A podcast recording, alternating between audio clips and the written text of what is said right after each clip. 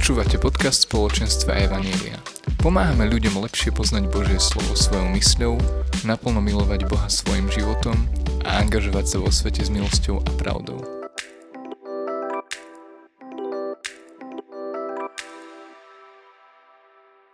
Tak ak ste pozerali do programu, tak ste videli, že táto časť konferencie sa nazýva Od textu k zvesti.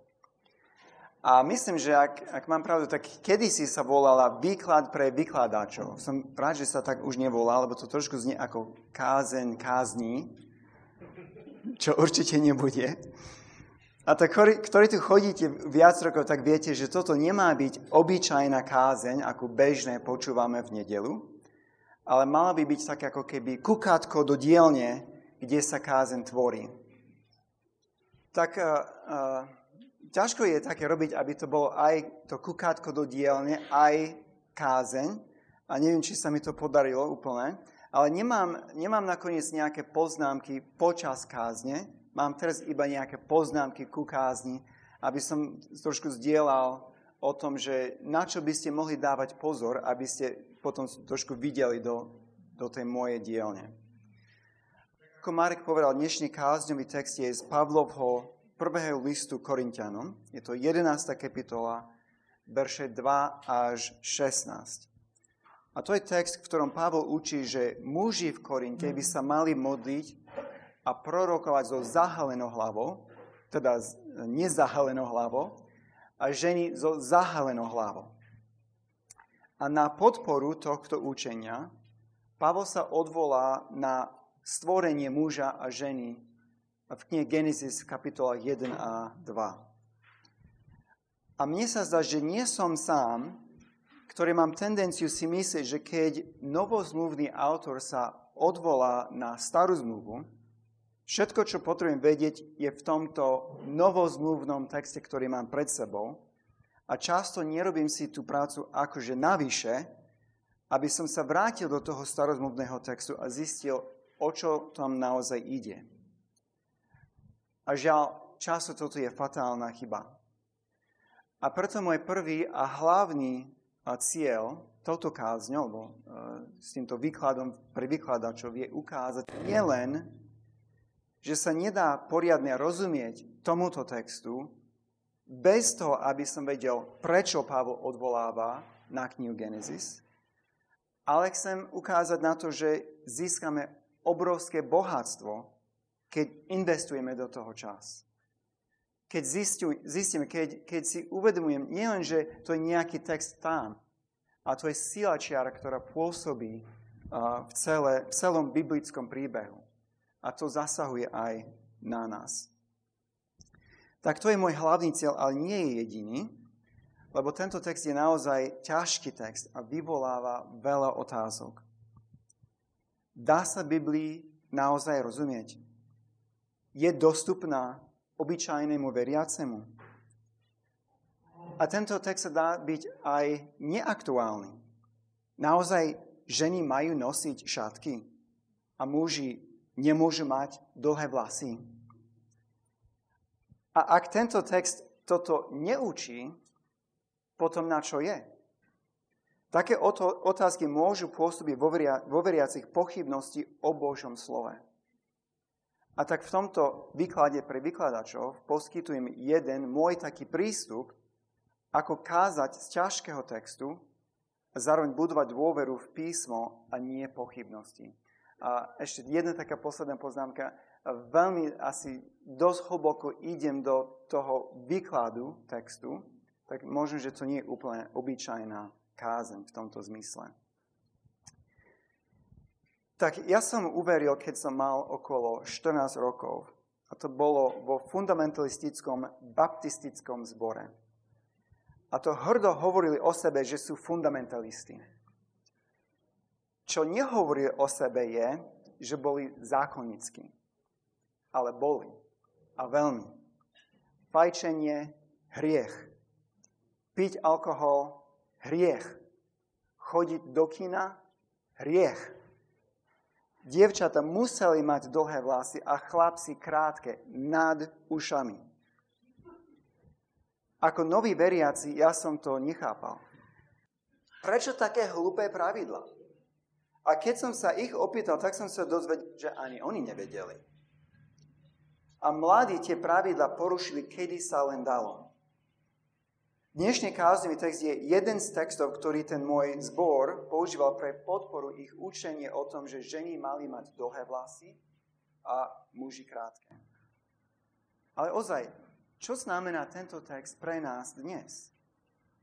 Mali predsa pravdu tí fundamentalisti? Ak nie, potom o čom je tento text? Pavol písal Timotejovi, že celé písmo je Bohom vnúknuté a užitočné učenie, kárhanie, nápravu a výchovu v spravodlivosti. To teda každý text okrem tohto. Tento text je ťažký. Asi najťažší z celého tohto listu. Ale práve preto, že Božie slovo je pravdivé a má Božiu autoritu, je dôležité, aby sme ho dôsledne a opatrne vykladali. A myslím, keď tak urobíme, potom sa dozvieme, že predsa je dôležité, čo nosíme na bohoslužby, lebo na bohoslužbách nesieme Božie meno. Tak poďme najprv eh, prečítať náš text. Prvý list Korintianom 11, 2 až 16.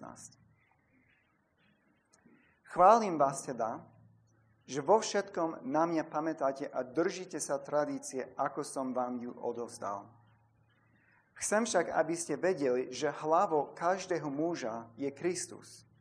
Hlavou ženy je muž a hlavou Krista Boh. Každý muž, ktorý sa modlí alebo prorokuje zo zahalenou hlavou, zneúctuje svoju hlavu. Každá žena, ktorá sa modlí alebo prorokuje, prorokuje z nezahalenou hlavou, zneúctuje svoju hlavu. Je to jedno a to isté, ako keby si ju oholila. Lebo ak sa žena nezahaluje, môže sa dať hoci aj ostrihať. Ak je však pre ženu potupo ostrihať sa alebo oholiť, nech sa zahaluje. Muž si však nemá zahaliť hlavu, pretože je Božím obrázom a Božiou slávou, kým žena je slávou muža. Veď nie muž zo ženy, ale žena z muža. Lebo ani muž nebol stvorený pre ženu, ale žena pre muža. Preto má mať žena na hlave znamenie moci kvôli anielom. Ibaže v pánovi nie to ani ženy bez muža, ani muža bez ženy. Lebo ak je žena z muža, tak je aj muž skrze ženu. A všetko je z Boha. Posúďte sami medzi sebou. Slúši sa, aby sa žena modlila k Bohu s nezahalenou hlavou? Bari vás neučí sama príroda, že mužovi je na potupu, keď má dlhé vlasy. No žene, keď má dlhé vlasy, je to na slávu. Lebo dlhé vlasy dostala ako závoj. Ak by sa však niekto chcel o tom škriepiť, ani my, ani Božie cirkvi to nemáme vo zvyku. Tak tento text naozaj vyvoláva veľmi veľa otázok. Napríklad niektoré také jednoduché, ako čo to znamená modliť sa so zahalenou alebo nezahalenou hlavou. Znamená to nosiť šátku, či nosiť dlhé vlasy hore? Alebo ako funguje tá logika, že muž nemá zahaliť hlavu, lebo je Božím obrázom. Ale žena má, lebo je slávo muža. A čo to znamená, že žena dostala dlhé vlasy? Kedy dostala dlhé vlasy? Boh stvoril Evu s dlhými a Adam, Adama s krátkými. A celkom sa mi točí hlava, keď čítam, veď nie muž zo ženy, ale žena z muža, lebo ani, nie, ani muž nebol stvorený pre ženu, ale žena pre muža, iba že v pánovi nie to ani žena, ženy bez muža, ani muže bez ženy, lebo žena z muža, tak je aj muž skrze ženu a všetko je z Boha. To je aký slovný labyrint.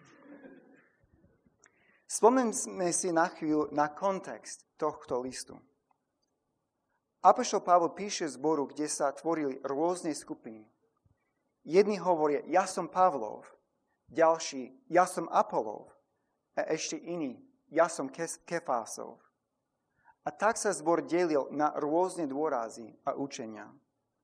Ich zbor musel byť väčší ako náš, keď mali toľko skupín. Tam sme sa dozvedeli, že sú tri kotvy, tej prvej kapitole sú tri kotvy, ktoré, ktorých sa máme držať. Kristus, kríž a krst jedine v mene Ježiša Krista. Preto si potrebujem pripomenúť hlavne posolstvo tejto knihy, lebo nosenie šatek nie je jedna z týchto kotiev. A Pavol by bol veľmi nešťastný, keby tento text, ktorý je pre nás veľmi ťažko interpretovať, nás delil na ďalšie skupiny. Ja nosím šatku. Ja nosím dlhé vlasy hore. Alebo ja som slobodný od zákonníctva. Je ozaj ťažký text a verne Božie deti ho niekedy rôzne vykladajú. Biblia je neomilná, ale my nie. Toto učenie by nás nemalo deliť, pokiaľ náš zámer je verne vykladať a poslúchať Božie slovo. Ale je tu aj druhá strana mince. Áno, tento text je ťažký, ale to neznamená, že ho môžeme dať nabok a ignorovať to, čo nás Pavol chce učiť. Aj tento text je, Božím vnu, je Bohom vnúknutý. Aj tento text nám Boh dal, aby sme boli dokonali. Tak poďme na to pekne po poriadku, ale s veľkou pokorou. Pavol začína v treťom verši. Hlavou každého muža je Kristus. Hlavou ženy je muž a hlavou Krista Boh. A teraz je tá prvá otázka. Čo znamená hlava? Je jasné, že to má metaforický význam, ale aký? V Biblii nie je až toľko veľa prípadov, keď sa toto slovo používa obrázne, ale predsa keď sa tak stane, niekedy sa zdá, že má význam prámeň. Takže v Efežanom v 4. kapitole v 15. až 16. verši Pavol píše Buďme pravdiví v láske, aby sme vo všetkom dorástali v Krista. On je hlava, z neho rastie celé telo. V tomto prípade sa zdá, že hlava znamená, že Kristus je zdrojom, z ktorého vznikne alebo pramení církev. Neskôr v našom texte Pavol dokonca aj píše, že nie muž zo ženy, a z muža. A tu Pavol naráža na Genesis 2, keď Boh stvoril ženu z rebra muža. Takže muž je prameňom, z ktorého pochádza žena. Druhá možnosť je, že hlava znamená autoritu.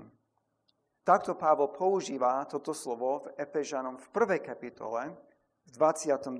verši. Tam píše, a všetko mu podrobil pod jeho nohy. Jeho však ako hlavu nad všetkým dal církvi.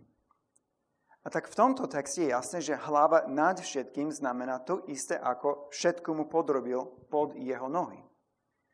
A hlava znamená autoritu. Aj v našom texte sa zdá, že môže byť aj tento druhý význam. Lebo v desiatom verši Pavol píše, preto má mať žena na hlave znamenie moci alebo autority kvôli anielom. Slovo moc po, po grecky, na veľa miestach sa prekladá ako autorita. A viete, ako sa teologovia nad týmto bijú? Jeden hovorí, že je autorita a ďalší, že to znamená prámeň. Nie autorita, ale prámeň. Neprámeň, ale autorita. Lenže v tomto texte jeden význam nevylúčuje druhý. Však v tomto texte slovo hlava má aj doslovný význam, aj obrázny význam. A nie je dôvod, prečo obrázny význam nemôže byť aj prameň, aj autorita, hlavne keď text sám naráža aj na jeden, aj na druhý. A tak dôležitý záver z toho je, že hlava znamená aj autoritu. Ale potom vznikne otázka, prečo? Prečo má muž autoritu ženou? Nie je to staromodná myšlienka. Však spoločnosť sa meni, zmenila. Pované. Nie je naša prezidentka Čaputová najlepší prezident v dejinách Slovenskej republiky. Keď Pavol vysvetľuje, prečo žena má mať svoju hlavu zahalenú a muž nie, naráža, ako sme už videli, na knihu Genesis, na prvú a druhú kapitolu. Tu vidíme, keď v 7. verši píše, muž si však nemá zahaliť hlavu, pretože je Božím obrazom, Božiou slávou. Toto je z Genesis 1.27, kde sa dozvieme, že človek je stvorený na Boží obraz. No a potom Pavol ďalej píše v 8. verši, veď nie muž zo ženy, ale žena z muža. Lebo ani muž nebol stvorený pre ženu, ale žena pre muža. Toto je zase z druhej kapitoly knihy Genesis, kde Mojžiš píše, že žena je stvorená ako pomoc pre muža. Že Pavol používa stvorenie ako základ pre jeho učenie je veľmi dôležité. Ak to, že muž je prameňom alebo autoritou pre ženu, je zakotvené v tom, ako Boh stvoril muža a ženu, to znamená, že to platí pre všetkých manželov, všade a vždy. Nie je to len vtedajšia spoločenská hodnota, ktorá je dnes staromodná a už neplatí. Ak berieme vážne Bibliu, že je naozaj Božie slovo, že má naozaj Božiu autoritu, potom poslúchať Bibliu znamená poslúchať Boha. A neposlúchať Bibliu znamená neposlúchať Boha. Ale možno, že nenosiť šatku, keď Biblia hovorí, že mám, možno, že to predsa je len taký malý, nepodstatný hriech. A aj keď každý hriech nás oddeluje od Boha, predsa Biblia učí, že sú hriechy, ktoré sú vážnejšie ako iné.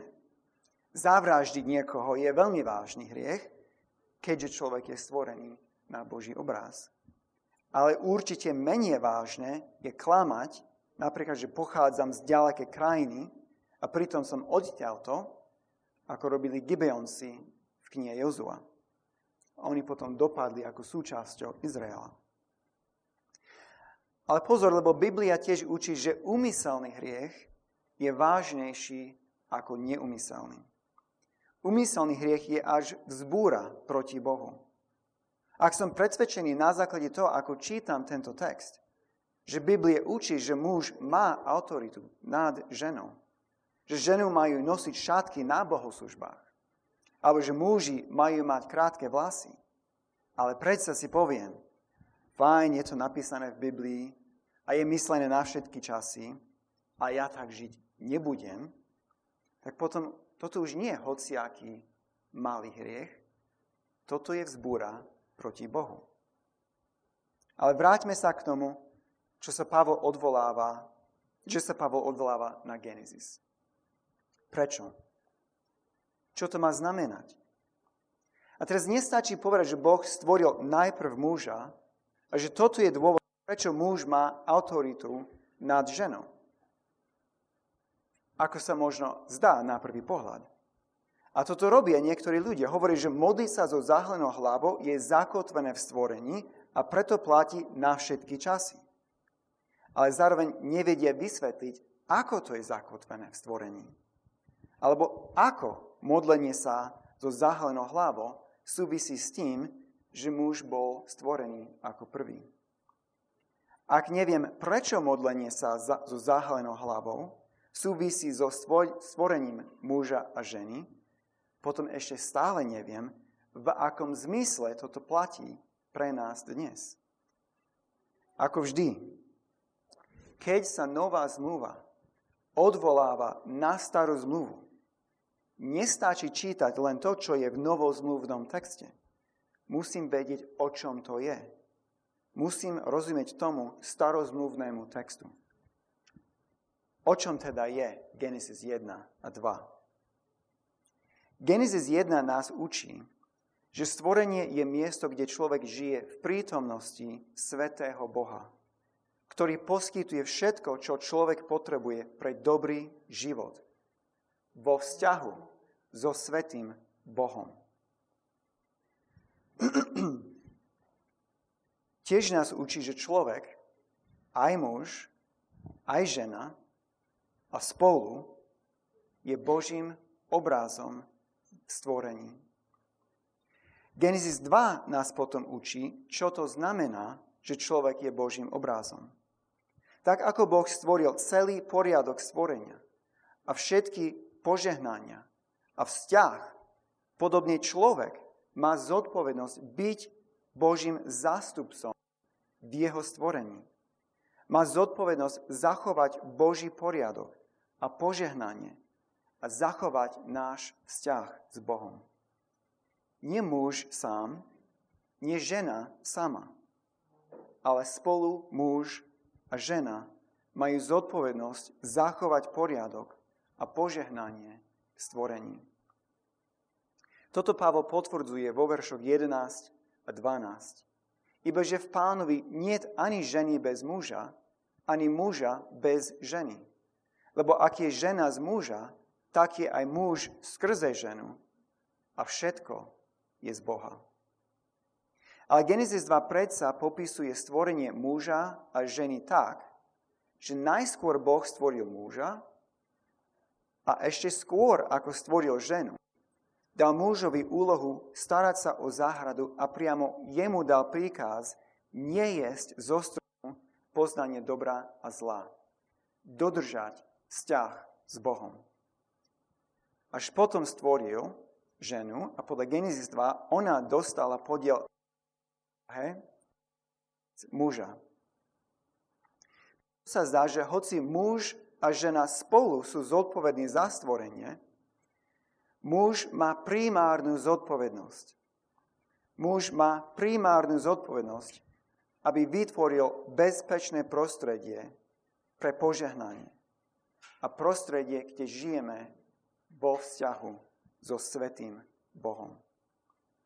V rodine muž má primárnu zodpovednosť za prostredie požehnania a vzťahu s Bohom. Takto je od začiatku stvorenia a takto je až dodnes.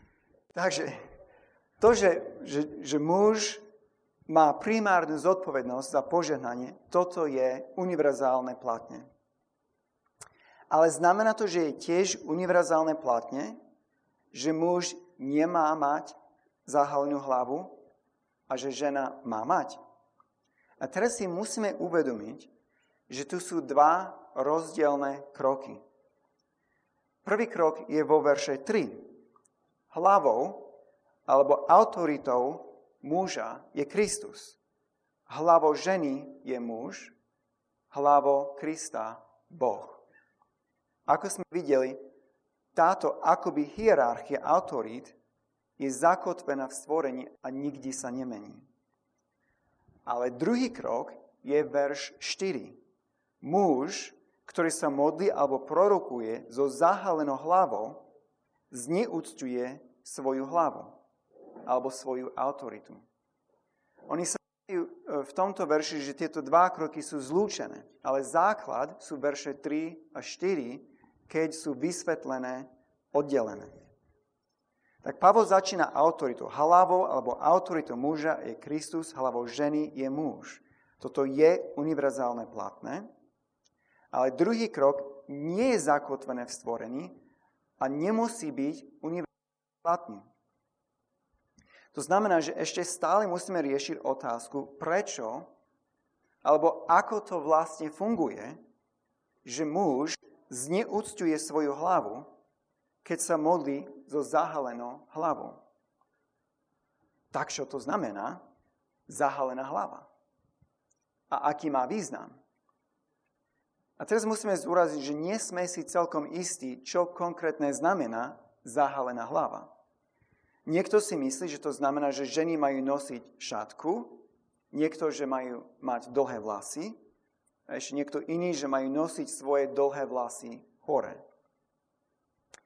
Mne sa zdá, že text dáva zmysel, ak je v tom čase samozrejme, že ženy majú dlhé vlasy a muži krátke.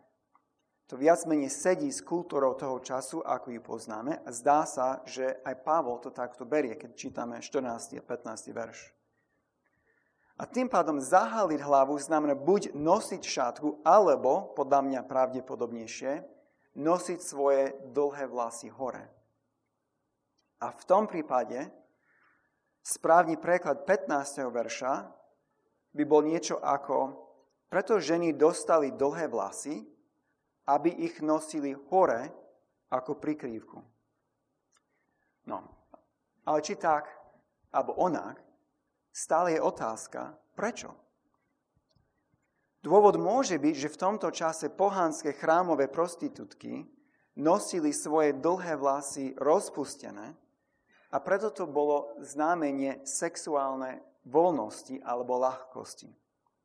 A muž, ktorý mal dlhé vlasy, vyzeral ako keby mal, bol inklinovaný k homosexualite. Ak je to tak, potom sa zdá, že všetko pekne zapadá do seba. V ich spoločnosti vtedy, či muž mal dlhé vlasy, alebo žena rozpustené dlhé vlasy, toto všetko ukázalo, že niečo nie je v poriadku v tom manželskom vzťahu. Ak žena svojimi rozpustenými vlasmi vyzerá ako ľahká žena, ktorá sa vyspí s hociakým mužom, okrem je manžela, to je zásah na slávu je muža ktorý má primárnu zodpovednosť za to, aby zachoval Boží poriadok vo svojej rodine. A to je zase zásah na Kristovu a Božiu slávu. Lebo to je Boží poriadok, ktorý je najprv muž, ale aj žena má zachovať. No dnes nemáme chrámové prostitútky, a dlhé rozpustené vlasy v našej kultúre neniesú zo sebou taký význam ako v Korinte vtedy. Preto vo väčšine našich zborov nemáme tieto zvyky. A tak sme sa dostali k záveru, že u nás je naozaj v poriadku, ak ženy nosia svoje vlasy rozpustené na bohoslužby a chlapí môžu nosiť dlhé vlasy. Beno sa ostriha na túto konferenciu. Zbytočné. A môže si všimnúť napríklad, že moja žena má dlhé rozpustené vlasy a môj syn, ktorý to nie je, má dlhé vlasy. Takže no, musel to tak do, dopadnúť. no ale je toto všetko naozaj? Je toto všetko, čo máme uh, vyvodiť z tohto texta? Je tento text v podstate o ničom, lebo to, čo tu Pavol chcel povedať, sa na nás nevzťahuje. Môžeme teda zahodiť tieto verše a nič sa nedieje. Zďaleka nie. Zďaleka nie. Lebo tu je hlbší princíp, ktorý stále platí. Tento text je v prvom rade o tom, ako zastupujeme Boha. Ako nesieme Jeho meno pred ľudí. Možno sa zmenilo to, ak, aké vlasy alebo aké šaty nosíme na bohoslužby. Ale to sa vôbec nezmenilo, že na bohoslužbách nesieme Božie meno. Genesis 2 nie je koniec našej úlohy byť Božím obrázom v stvorení. Keď Boh uzatvoril zmluvu s Izraelom, vtedy im dal zákon a povedal, buďte teda svety, lebo Jahve, váš Boh, ja som svetý. Prečo? Aby národy videli cez Izrael, že jedine Jahve je svetý Boh. Nie Baal, nie Ašera, nie Marduk, ale Jahve je svetý Boh. To ľudia majú vidieť v nás, lebo sme Božím obrázom. A to nekončilo ani s Izraelom. Izrael v tejto úlohe totálne zlyhal. A Boh povedal Ezechielovi, že to je vlastne dôvod, prečo poslal Izrael do zajatia. Prečo on sám odišiel z Izraela. Lebo znesvetili Božie meno medzi národmi. Potom povedal Ezechielovi, posvetím svoje veľké meno znesvetené medzi národmi, ktoré ste znesvetili medzi nimi a pohanské národy spoznajú, že ja som Jahve. Znie výrok pána, hospodina. Ako to chce robiť Boh? Ako chce znova posvetiť svoje meno medzi národmi?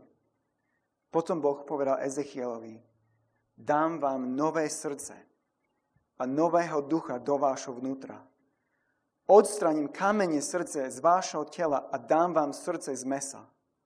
Dám svojho ducha do vášho vnútra a spôsobím, aby ste chodili podľa mojich ustanovení, zachovávali a plnili moje nariadenia.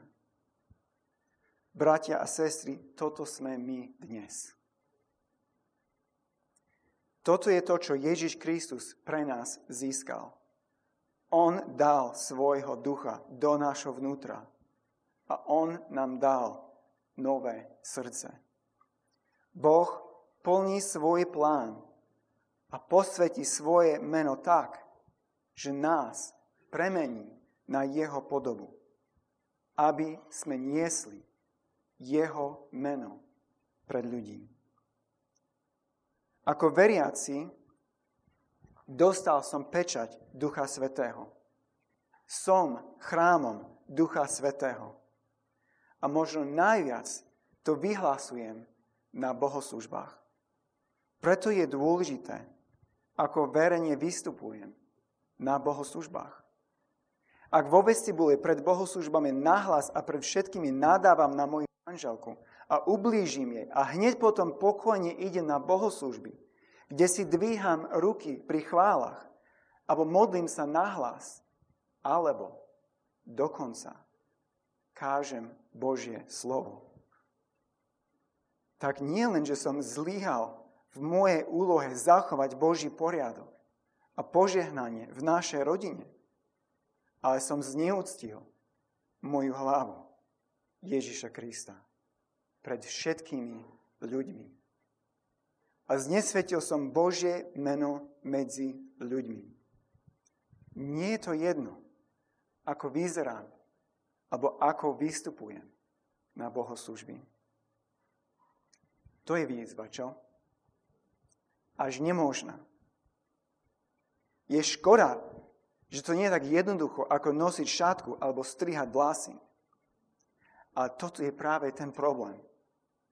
Keď zákon sa stane alfa a omega poslušnosti.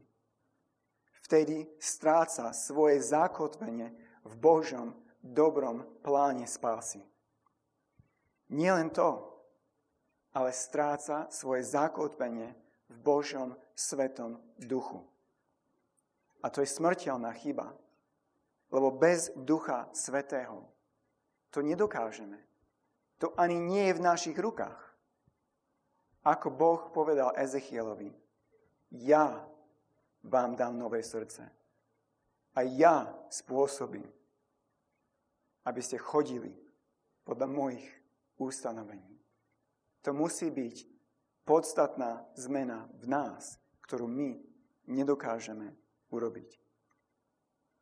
Ak tento Pavlov text odpojme od významu starozmluvných textov, potom jeho učenie sa stane povrchným zákonníctvom.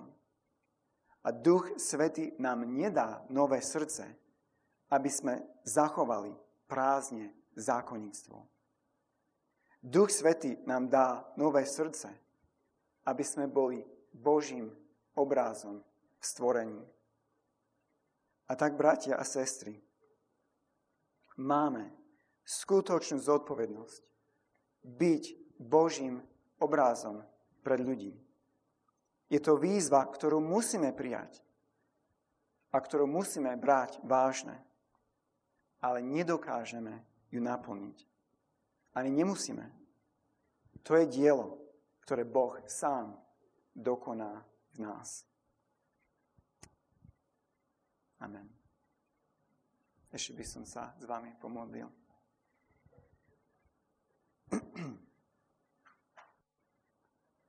Náš nebeský Otec, som Tebe veľmi vďačný za Tvoje slovo. Som vďačný za to, že naozaj celé písmo je užitočné na učenie, aby sme boli dokonali. Je naozaj pravda, že aj takéto slovo, ktoré sa zdá byť niekedy ťažké, neaktuálne, aj toto slovo je pre nás až veľmi aktuálne. Je to pre nás obrovskou výzvou. A tak ťa prosím, aby si dnes svojim duchom v nás, aby Tvoje slovo zasahovalo.